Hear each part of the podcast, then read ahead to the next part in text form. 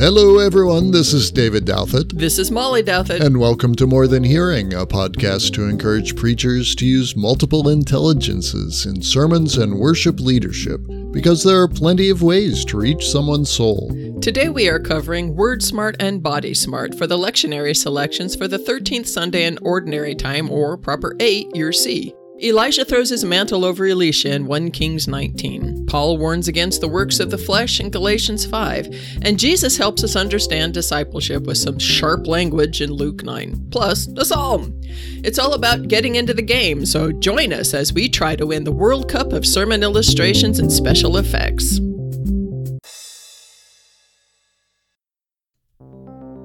This podcast is based on Dr. Howard Gardner's theory of multiple intelligences. Dr. Gardner suggests that there are multiple ways to learn, process, remember, and understand our world. Each week, centered on the weekly readings for the Revised Common Lectionary, we develop illustrations and special effects using various smarts based on Dr. Gardner's identified intelligences. Over the course of four weeks, we will cover Word Smart, Eye Smart, Math Smart, Body Smart, Music Smart, Nature Smart, People Smart, and Self Smart. You can read more about Dr. Gardner's work by clicking on the link at the top of our webpage, morethanhearing.org. Join us as we explore ways these intelligences can be utilized for a deeper appreciation of God's Word. Then, we encourage you to try it for yourself. Anytime and any way we can make use of the different smarts, we give people greater access to the Word of God so they can acquire it, process it, and internalize it in ways that make sense to them. Let's get started. Well, hello, everybody, and welcome here. Glad to have you with us, especially if you're a new listener. We're glad that you found us and uh, hope that you find this to be useful and uh, that you'll take part in some of the conversations and such that are going on around here. And uh, glad to have all our longtime listeners and subscribers as well.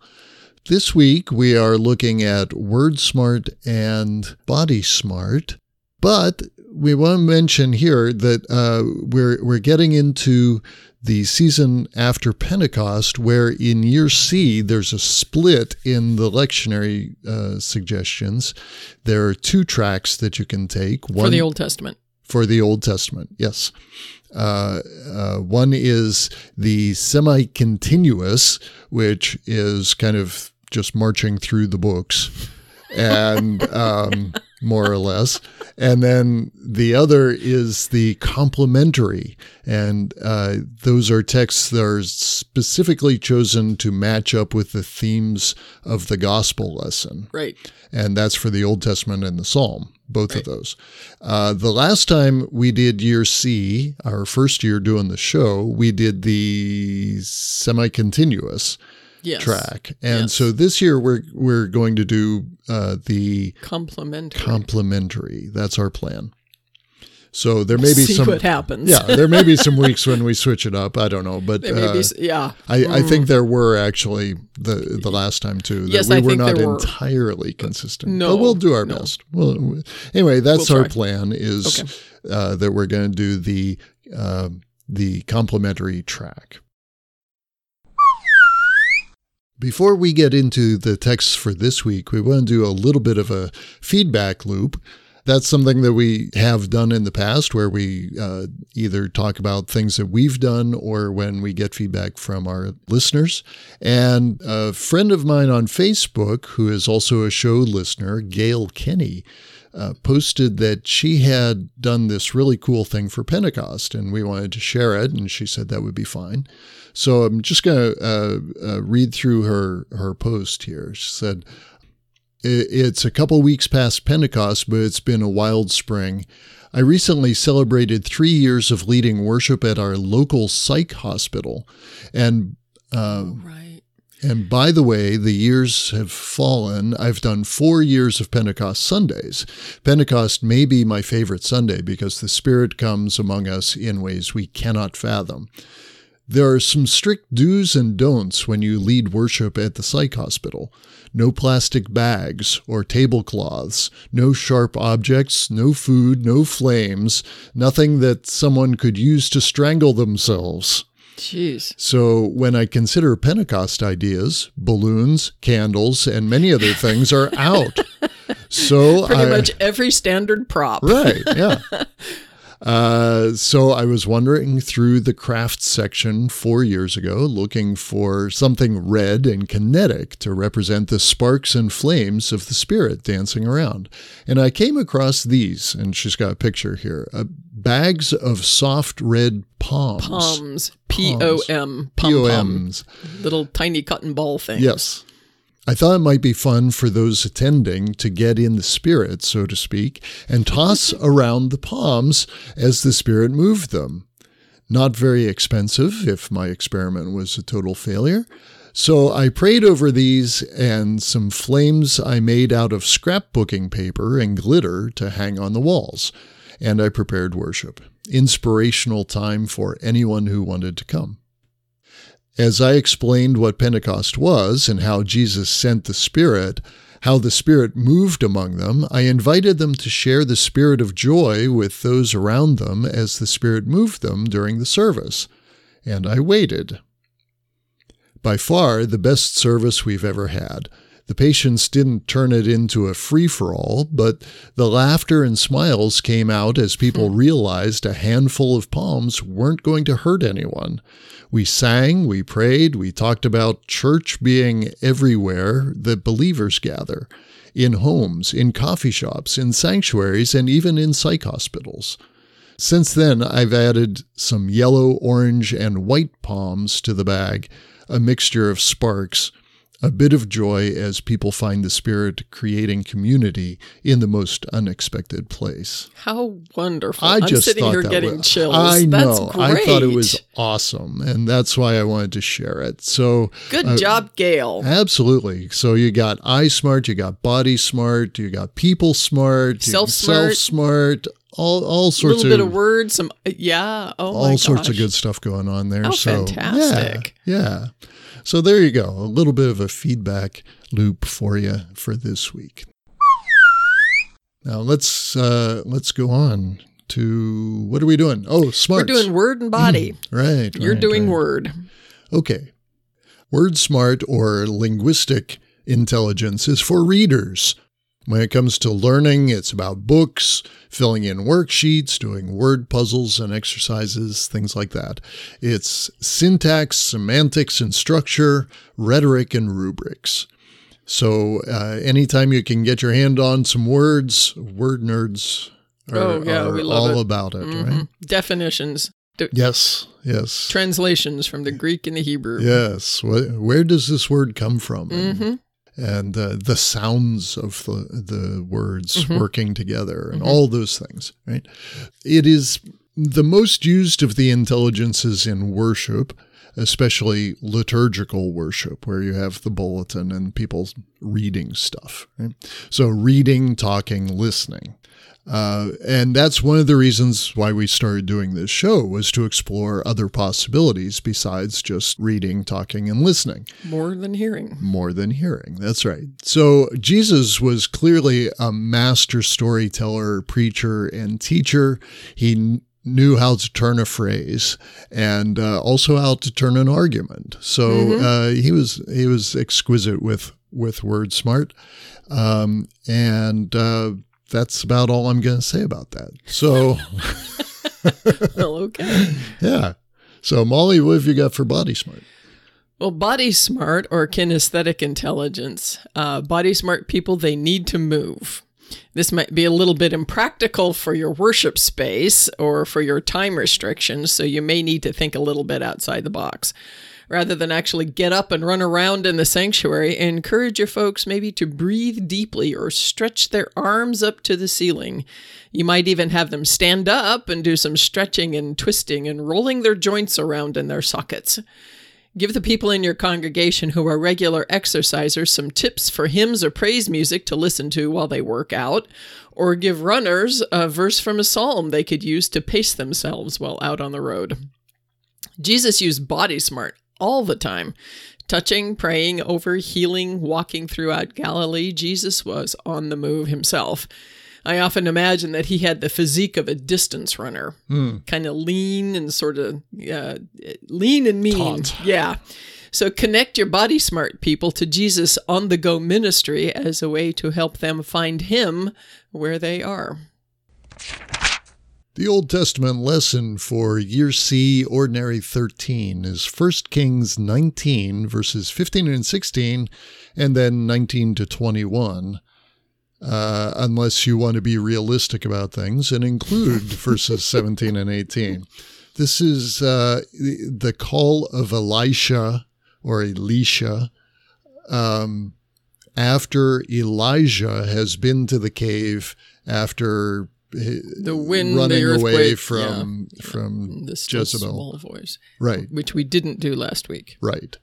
Um, and so he's gotten this charge from God to go out and finish his work.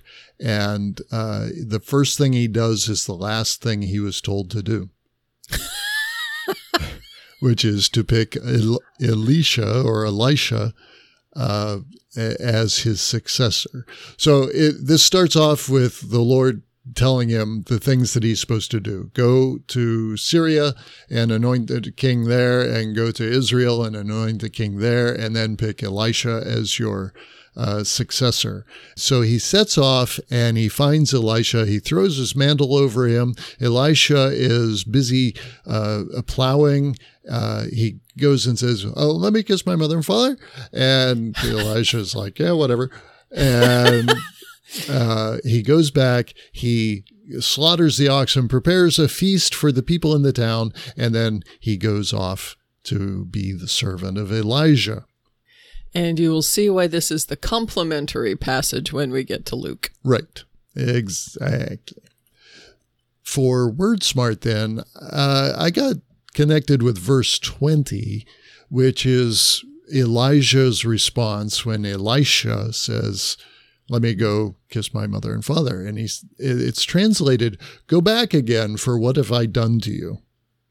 Which Seems is, ki- yeah, it's it, it's pretty ambiguous. And Yeah. even in the Hebrew, it's, it's really nebulous. And uh, so it might be translated, uh, turn around and consider carefully the important thing that I have done to you. You know, like, don't Mhm. do that. I've done the thing here. Yeah. What have I done to you? Come on. Right. Right. So it might Right. be that. Or it might be, yeah, go ahead, go back. I, I'm not stopping you. What have I done to stop you? Nothing. Right. Which is obviously the way Elisha uh, interprets it because Right. he goes and does it. Right. Um, so the the ambiguity of it reminded me of an, a, a skit on Saturday Night Live that I saw years and years and years ago with Ed Asner. And uh, he was an engineer retiring from a nuclear plant. And his parting wisdom for his coworkers was remember, you can't put too much water in the reactor. And he leaves. And so one of his coworkers sets off then to put more water in the reactor. You know, I'm going to go put more water in there because you can't put too much water in the reactor. But the others stop him and say, no, no, no, no. You, you can't put too much water in the reactor. And so an argument ensues while the reactor begins to go critical. and uh, it goes on from there. So, anyway, what are the implications of each interpretation of Elijah's reply? To what extent is our understanding of this scene influenced by the gospel text for today, which we'll take a look at? And um, to what extent should it be? And then, for a special effect, come up with a list of ambiguous statements and put them on an insert in your bulletin or up on the screen, depending on your tech and ask people to choose which meaning they think each one has. Give them a choice, maybe, uh, or just let them fit, sort it out, and then you know pull them by show of hands, and and uh, that that's how to get into that. Well, for Body Smart, um, what really kind of caught my attention was Elijah throwing the mantle over Elisha, which is a sign of succession. You're coming after me, kid. Which made me think of uh, when you're a child and you uh, get into your parents' closet and wear their clothes. So you're clumping Yeah, around in oversized shoes, or you've got your dad's pants on and you have to roll the legs way up, or you put on a hat and it falls down over your eyes. Uh, it, it, it, it sort of made me think of of uh, just essentially playing dress up, um, and and the idea there being that clothing, uh, particularly for Elijah and Elisha, this particular article of clothing represents you are my successor, sort of the way playing dress up kind of represents that too. These are mommy's and daddy's clothes, and one day I I'll be wanna be big like, them. like them, yeah. Exactly. Exactly. So, uh, for a special effect, you could have some old dress up clothes and invite a kid forward and dress him up and then talk about growing into the, uh, the, just the role of succession. Cool. Neat. Let's go on. The psalm for Ordinary 13, year C, is Psalm 16, the entirety of the psalm. It is, according to the New Revised Standard Version and its little um, title, its little title card, a song of trust and security in God, a miktam of David. Uh, so it goes through talking about um, how David puts his trust in God and, and about how those who choose other gods multiply their sorrows. Uh, uh, the boundary lines have fallen on David in pleasant places. He has a goodly heritage because he has chosen to trust Yahweh. He blesses the Lord who gives him counsel. He always keeps the Lord before him. Uh, and therefore his heart is glad, his soul rejoices, and his body rests secure. Which is what caught my attention for Body Smart, body resting secure. And so I got to thinking to myself, what is it that allows us to completely and utterly relax? What gives us um, a sense of calm and of peace and of restoration? One of the first thing I thought of was a good night's sleep. Mm-hmm. Um, and for a good night's sleep, you probably need a supportive mattress, a quiet room, someplace that is secure against weather, uh, and then just kind of continuing on with the idea of a body at rest, cushions, blankets, climate control, a safe space. So, to connect this psalm with body smart people, this isn't one necessarily so much with they're on the move, but maybe when they've gotten home from being on the move, or just the idea that a, a safe, peaceful place is something that is so valuable, particularly in our hectic world these days. And uh, it, it's it, it's a blessing. It really is just a gift to be able to completely and utterly relax. So think of it in those terms. Think of it in terms of your body being restored, your body being healed, your body having an opportunity to recharge and get going for the next day. For a special effect, I have a link to um, a place called a, an organ or a website called Help Guide, which has a long list of things for how you might sleep better. Uh, Several different tips about um, winding down, clearing your head, bedtime rituals, uh, what you might eat or drink before going to sleep, learning ways to get back to sleep should you wake up, and just kind of an overall sense of, of resting well. Uh, That- you could Does it include trusting in the Lord? no, it does not. Oh, so It that would be something that the preacher would need to add, I guess. Exactly. Exactly. Right. So there you go. Cool. Well, for WordSmart, uh, thinking about the psalm as an old school testimonial advertisement. I had this terrible problem, but then I found product A. I tried other products before, but they just didn't do the job. And now I use product A, and my terrible problem has disappeared. I tell all my friends to use product A, and you should too. Right? so it's uh, it's more a style of advertising that has has passed. we Oh, don't yeah. use it that much uh, these days. And and now when they do a, a testimonial, they they usually have some awful, nerdy, jerky character doing it that you don't want to be like. Right, exactly. I don't get that. But uh, anyway, you might have to uh, go back a few decades to find some examples of this sort of thing, at least in the U.S. Um, advertising. So, uh, you know, Geritol commercials. Oh and, yeah, you know oh, yeah. things like Uh, that. I'm thinking of a Betty White commercial Right, that right. she did on her TV show way back in the 50s that some people think was the Vitameatavegamin uh, uh, origin. yes, because yes. I don't know I which came first. too, yeah. I don't, and I don't know if Betty White's commercial came first or. And Yeah, then prob- Vitamita I think it Vegemin came off probably- of that yeah. because it parodies it perfectly. yeah, yeah. Um, and that was Geritol, I think. Actually. yeah. So- maybe it was. yeah, Yeah, yeah, pretty sure. So um, for special effect, you could either write your own psalm about how God has led you and protected you, and invite your congregation to do the same, or you could take that ad structure and make it a template. Uh, sort of like a Mad Lib kind Uh-huh. of thing. So you have this template with blanks in it to for the people to fill in. And I've got an example on the worksheet that you can find at our show notes at morethanhearing.org. But basically that thing that I just read, except taking out product A and and you know, terrible problem and putting your putting in blanks where people can fill in their own thing. Right. Right. That would be fun. Well, and then encourage them to hold on to that too. You know, Yeah. uh, yeah. take it home and Maybe make it part of their nighttime ritual so There they, you go, so they can get sleep well. sleep. Yeah. Yeah. There you go. Excellent. Okay, let's go on. The epistle lesson for year C, ordinary 13, is Galatians 5, verse 1, and then verses 13 through 25. I think they put verse 1 close to the Sunday, uh, on the Sunday closest to the 4th of July Yeah, I think you're probably Day. right. Uh, uh, for freedom, Christ has set us free. And stand firm, therefore, do not submit again to a yoke of slavery.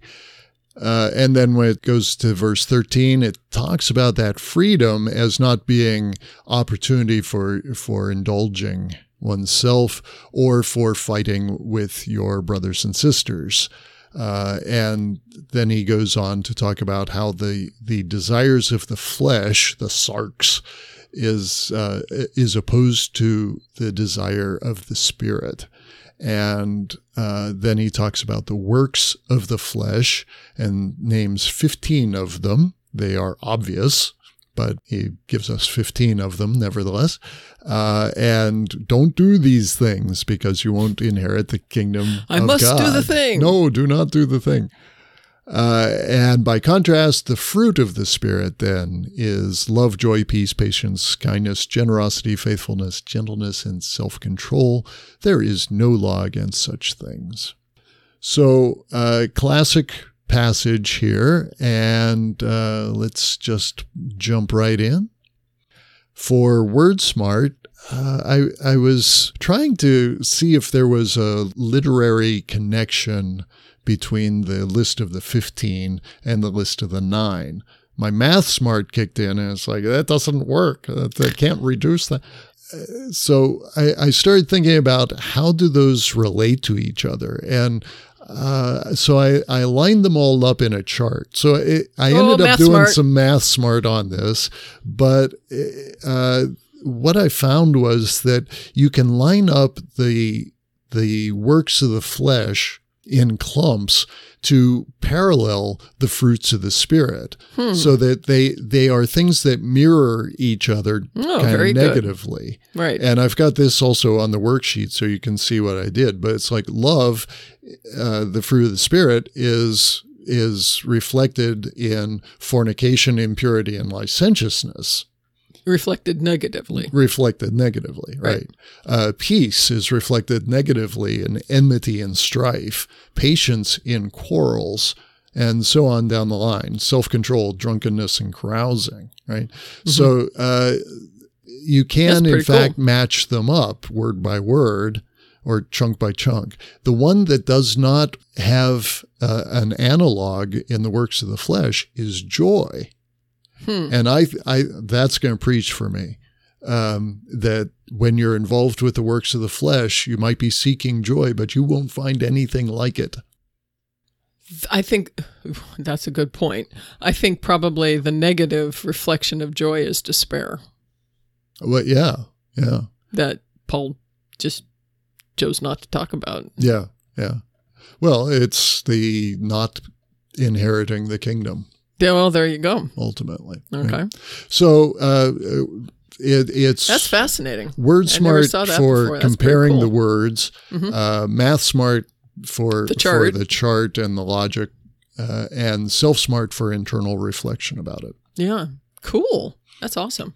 You could also make it people smart by having people share it with each other. Yeah, yeah, Where do you find yourself here? right. Or how, you you you think you find yourself here? I see you here. Ooh. That kind of thing. yeah, if you really want to get Yeah, into well, it. you, you'd want to stay on the fruits of the spirit side. Yes, yes, one, yes. I. See you with enmity and strife, Speak the truth in love. leading to quarrels and anger and factions. oh goodness, hadn't thought of that. Anyway, yeah, that could. Well, mm, anyway, Pastoral opportunities. right, right, right. There you go. There you go. Some counseling opportunities. Okay, uh, let's get out of that quagmire and go over to body. what I got to thinking about in terms of body for this particular passage is the connection between the mind and the spirit. Um, the, the, the mind, the body, and the spirit, um, and how your body feels sometimes affects your spirit, which affects your mind. Where your mind is sometimes will affect your spirit, which affects your body. Where your spirit is, blah blah. That whole kind of interactive Right. uh, cycle there. And so I went looking for some things, and I found a link uh, to the Mayo Clinic, which has applications for an integrative medicine and health research program. Um, which is doing studies on the connection between the mind and the body for a variety of things, for reducing anxiety, for um, for mindfulness for patients who are going into breast cancer surgery, uh, music music assisted relaxation for patients patients with spinal cord injury. A lot of these um, uh, stress management management and resilience for sexuality. Uh, so these are a lot of different opportunities for people to join in as a as a study uh, uh, applicant for some of these these studies, these clinical trials. But it, all of them are about um, how the body and the mind connect to a- affect healing. Essentially, it's a little off to off the beaten path for what Paul is talking about here. I think, but uh, his his his compare contrast of the spirit and of the of the the flesh um, definitely if if there's a lot of one or the other will affect the way your body feels Right. It's which one's in charge, right? exactly exactly um, and the u.s national library of medicine has an article about uh, mind body research moving toward the mainstream. Uh, that it's not really kind of a touchy feely granola sort of um, out there. Alternative medicine. alternative holistic you know oh god sort of thing. But it's really becoming mainstream because there's evidence that the way your spirit and your mind are set how it will go toward healing your body. And i've seen that as a pastor going into hospitals and places people who were dejected and down they're not good. Uh, and people who are like i'm gonna get through this. Get through it. Mhm. Uh, Very often that that is the case. yeah, absolutely. So, um, there's a couple of ways of connecting the body to the reading of this passage. Also, uh, fruits and veggies, the fruits of the spirit. You need a lot of those in your diet, and the works of the flesh are junk food. So, so for special effect, as verses 19 or 21 are read, the works of the the flesh and the fruit of the spirit. Encourage your congregation to feel the presence of these things in their bodies. And they're probably going to feel it really well with the works of the flesh. All of those mm. negative things. I mean even as you read the list as you're as you're presenting it in, in in worship you can start feeling those things kind of working around the edges. So what do those feel like? How and, and how does your body posture change as you're feeling them? Mm, mm-hmm. um, and then as the fruit of the spirit are read how does your body feel as you read those? And does your body posture change? And you might even, this is something that has just occurred to me, as you read these things, say each word and then pause and allow people to feel them and then note how their body changes. Do they hunch their shoulders? Do they cross their arms? Do they drop their head? And then as you read the fruits of the Spirit, encourage them to really breathe that in and then see how that changes their bodies. Do their heads lift up? Do their backs straighten? Do their shoulders straighten? Do yeah, their so, stomachs unclench? So as you're reading the, the works of the flesh, watch your folks and say, okay, you need to come see me this week. right. Right. Yeah. yeah. Yeah, you could. You could. That would be interesting. yeah. All right. Let's go on. The gospel lesson for year C, ordinary 13, is Luke chapter 9, verses 51 through 62. Um, this is the reason the Old Testament lesson was selected because this is uh, the second part of this reading is where um, Jesus says, Anyone who puts their hand to the plow and looks back is not fit for the kingdom of God. And in earlier in that, someone said, I'll follow you wherever you want to go, but I need to go bury my father. Let the dead bury their own. As for you, go and proclaim the kingdom of God. That's the second part. The first part is they're traveling through Samaria, and there are villages that did not receive them uh, because Jesus' face was set toward Jerusalem. There's an interesting connection there. Mm-hmm. That would be an interesting explore. But when the disciples, James and John, see how they did not receive Jesus, they say, Lord, do you want us to command fire to come down from heaven and consume them? Um, and there is a section uh, of verse 56 that gets clipped in modern readings. Ancient readings uh, include Jesus rebuking them and saying to them, You do not know what spirit you are of.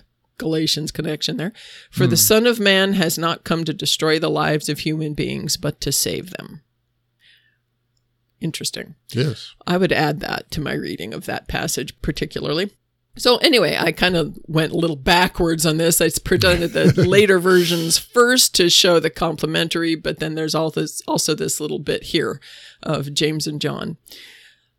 So, as far as body smart is concerned, Jesus' face being set toward Jerusalem and him saying to a follower who wants to go home and say farewell to those at my home, no one who puts a hand to the plow and looks back is fit for the kingdom of God. So it's sort of an orientation as to where your face is, which way you're looking.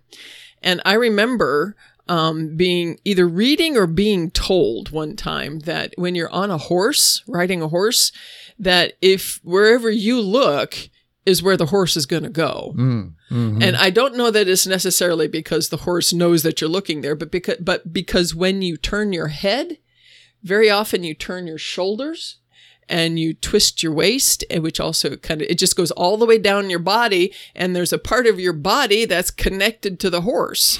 your hips and your legs are on the horse. And so if the top part of you is turning and the bottom part of you starts to turn, the horse goes, Oh, we're supposed to go this way. Mm-hmm. And so that's the way you go, which if you intend to go that way is all right, great. Right, You're right, working right. in union. But if you int- if you want to continue go straight and you turn your head, the horse gets confused. So, um, if you're going to turn your head while you're on a horse and you don't want to change your direction, it's best to halt, stop, look, then go. Mm-hmm. Like I know anything about riding horses. Well, You've done it a time or two. A time or two, right. Uh, also, um, I think we talked about this three years ago when we did this passage that if you're a farmer And this is particularly yeah. about putting your hand on the plow and looking back. If you're plowing and you look back over your shoulder, again, the whole turning thing, it messes up your lines. Yeah. And so if uh, you ever driving around in the country and you see plowed lines or rows of crops that suddenly veer off, you know that somebody looked back Yeah, while yeah. they were working. It's like riding a bicycle too. Oh, You know, yeah, never absolutely. honk at somebody when you come up behind them on the bicycle because they'll turn and look at you, and, then, then they'll boom, swerve in front of you. Right. Not a good idea.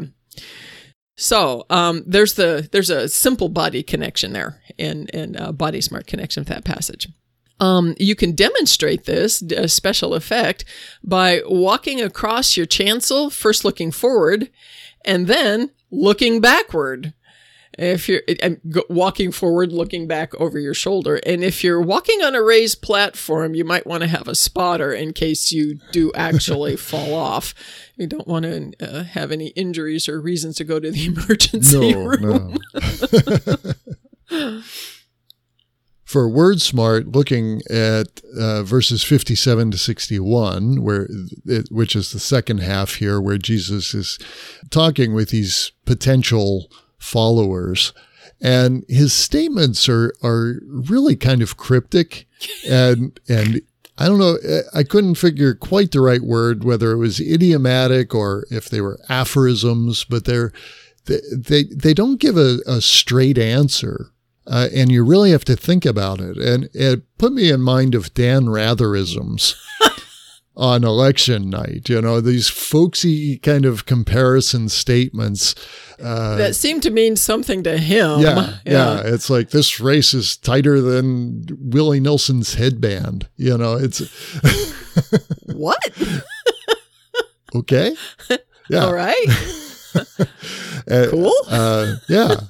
So, uh, so that's what I've got. Is I've got several collections of Dan Ratherisms that you could take a look at, and uh, they're these sort of folksy comparison statements. Hotter than a Times Square Rolex. Yeah.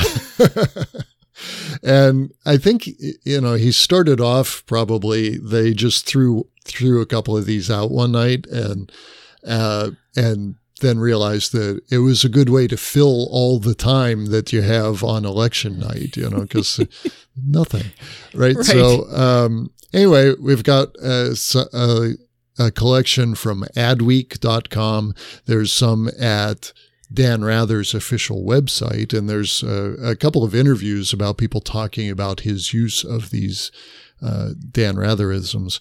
And then uh, the first list that I found was actually a, a, collection of fake Ratherisms that I thought were really kind of funny, even though they're a little raunchier, some of them. Uh, uh, so, Use those with a yeah. Yeah. yeah. Edit those. Yeah.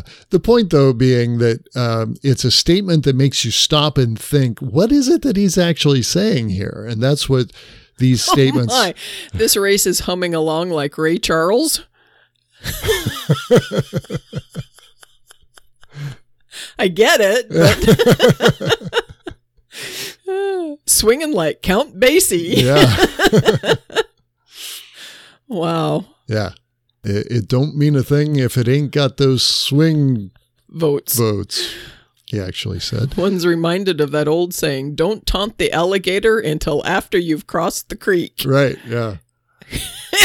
He grew up in some interesting times. I guess. I guess. So anyway, uh, Jesus makes these comments to his potential followers that they really have to stop and think about, and uh, uh, that's kind of the point: is what is he actually saying here, and what does it mean for me if I'm going to be his follower? Well, that's our podcast for today. Please ask questions or leave us a comment on our website, www.morethanhearing.org, or facebook.com slash morethanhearing, or tweet us at morethanhearing, or email us at connect at morethanhearing.org. If you tried any of these suggestions, or maybe got an idea you like better than ours, please let us know what you did and how it went. We'd love to hear how using this theory has made a difference in your preaching and worship. Remember to check out the show notes, worksheets, links, and resources at our website. They go hand in glove with the podcast and give you lots more material to work with.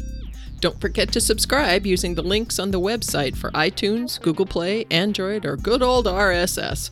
Or point your podcatching software at morethanhearing.org slash feed slash podcast. Help others find us more easily by writing a review at the iTunes Store. And, of course, you can share the show with your friends and colleagues. We'll be back with another episode next week. In the meantime, Stay subscribed. and be smart.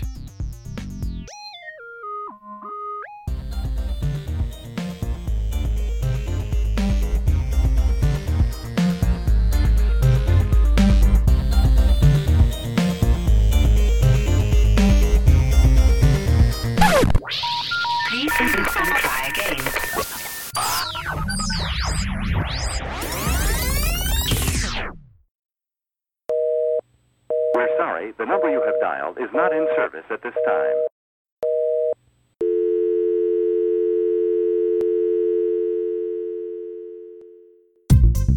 This is a Whippet Good production.